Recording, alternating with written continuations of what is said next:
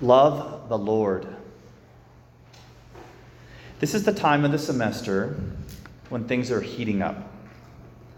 Either I'm in a good place, I'm busy, but I'm feeling pretty good about things.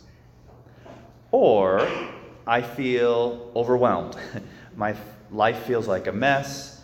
I feel like things are just slipping through my fingers, and I feel helpless to stop, like it's too late. You actually don't have to be in school to feel that way, right? and so, what do, what do we do? I think the Christian life is always about back to basics. And Jesus focuses us in this way that as the scribe comes up to Jesus and asks, which is the first of all the commandments? Because for the Jewish people, there were like three, I'm sorry, there were 613 commandments. It's like that's a lot to juggle, you know? You thought you had a lot of assignments, you know? Like there's a, there's a lot to do. And so Jesus focuses like this is the heart and most important, and if you get this right, everything else falls into place. And so, when, we recognize this, we hear this because we need to keep hearing it. Jesus says, Hear, O Israel, the Lord our God is Lord alone. You shall love the Lord your God with all your heart, with all your soul, with all your mind, and with all your strength. The second is this you shall love your neighbor as yourself. There is no other commandment greater than these. Okay, so God is number one. What does that look like? Well, one way is what you're doing right now honoring the Sabbath. That, that God is more important than any sleep we could be getting right now, as nice as that would be, right? Uh, that God is more important than any homework you still have to get done. God is more important than any football games, any yard work, um, just anything else that, that I need. God is more important than us eating right now. And because you want to know why? Because there will be a day as much as I need food now, there will be a day when I don't need food anymore. But I'm still going to need God. That God is more important than all those things. Every semester, just like last weekend, we had our student retreat. We have a retreat every semester, and there's always two co leaders. And I was sitting down with a co leader a little ways back, and she was saying, I'm really busy. And I said, Well, let me let's look at your schedule together. So she pulled it out. She had it all ready. And so I'm looking at her schedule and I was like, oh, um, she was a, a music education major. Not that there's harder majors than others. However, music education, you have to work eight hours for one credit. and then they take like 19 credits. And so, so I'm looking and I'm like, oh, when do you eat dinner? And she says, and she had it in there. She's like, oh, it's small. It's, um, I have 20 minutes between this and that, and I sit there and I eat dinner and I spend time with my roommates at the same time. I was like, wow, okay. And then I noticed at the beginning of her schedule, I was like, wow, so you know, you go to bed by like 10, 10:30, like that's impressive for a college student. And she says, "Well, I wake up at 5:30." And at 5:30 in the morning every day, she had written down time with God. And for her, she had kind of built it up to like like an hour, which it's like you don't have to do that. And so I kind of pointed that out. I was like, it's like, wow, so you you start every morning at 5:30 and you pray for an hour? And she said, Father, if I didn't do that, I couldn't do anything else. That that's where I get my peace and my strength for the rest of the day. That that's my time. The rest of the world is pulling on me all day, but that's my time. And she was a beautiful leader with great grace and peace, but she witnessed it for herself. She witnessed to the rest of the students of how you put God first, and somehow everything else that needs to happen falls into place. Because what happens when, when I put the Lord at the center, when I, when I put him on the throne, so to speak, in my life, that, that I'm not the throne, I'm not, I'm not on the throne. You know, I'm not the most important. God is actually more important. that, that what does He do? That when I make God number one, the truth is, He's the one who makes me number one. And as much as I want my happiness, He's the one who knows what needs to happen for my happiness. That He wants to guide that. And so it's fitting that we put God first. It, it helps me re- remember that God's God, I'm not, that I don't have to control everything. That when things don't go my way, like maybe it's actually okay, that maybe God still got it. And so we do that. We make God number one. But then, but then Jesus says the second commandment you shall love your neighbor as yourself. So love your neighbor as you have loved yourself. So if God's number one, which of those is number two? Love your neighbor as you have loved yourself. Help, help your friend with their homework as you have done your homework. That we got to do our stuff for it's like a, in the airplane, right? Like put your own air mask on first, oxygen mask, and then help the person next to you. That if I don't take care of my stuff, that I'm not going to be in a good place to take care of other people. That my, my invitation is to, to focus here first. What, what, what happens if life is lived the other way? If I, if I serve my neighbor first, that's when, that's when it feels like my, teacher, my teachers are dictating my life. I can't do anything because my teachers are making me do, I have to do all this stuff to serve what they want.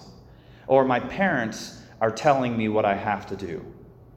Oh, exercise, Father? I stopped that weeks ago maybe years ago, right? You know, like sleep, you know, uh, during the week, no, it's kind of optional. Uh, Fridays and Saturdays, I sleep, but I usually get to bed about 2 a.m. or 3, right? So, um, one of the students from this past weekend, we had the retreat last weekend, and he shared with us on Monday, he said, he said, since the retreat, I've actually been going to bed by like midnight.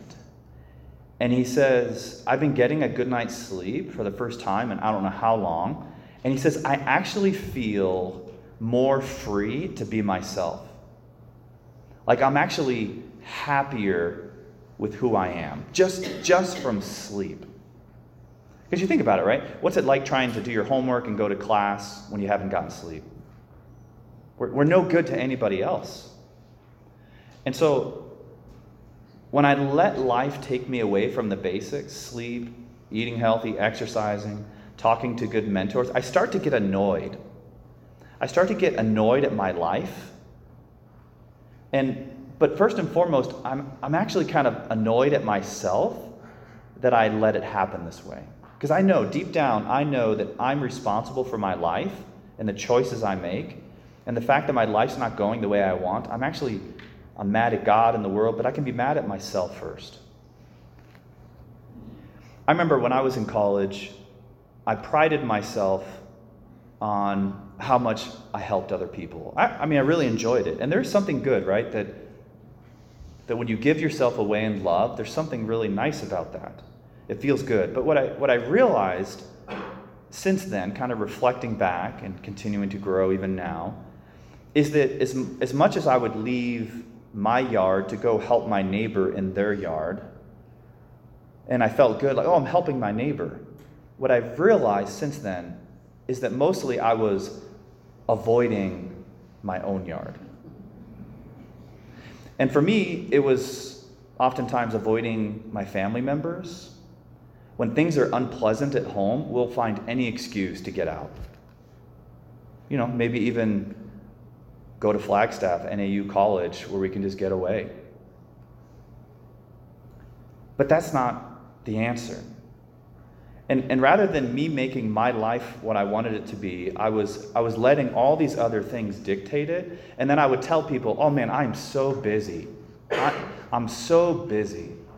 I'm doing all these things, and I help this person, and I volunteer for this, and I do this, and my homework, and I am so busy. But my problem was actually that I couldn't really say no.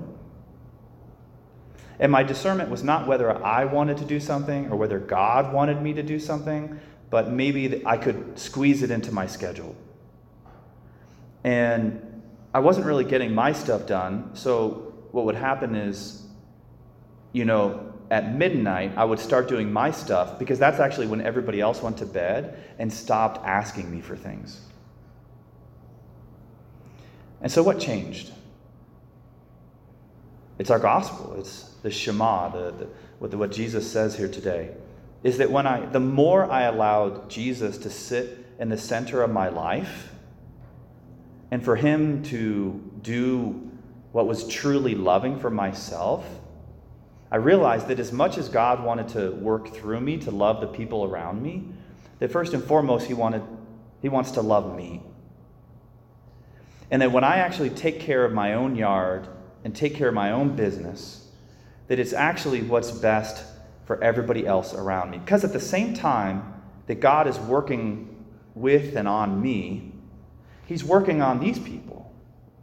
And at the end of the day, just like I don't need all these things, I need God, that at the end of the day, who do they need? They need God, not me to help them. That's um, even, okay, this is going to get real. Like when, when your depressed friend says, You're the only one that can help me, you're the only one who knows. You feel that guilt, that manipulation, like I have, I have to go help them, otherwise they're going to take their own life. Who's the one they need? But God. Now, I might go and help them at times.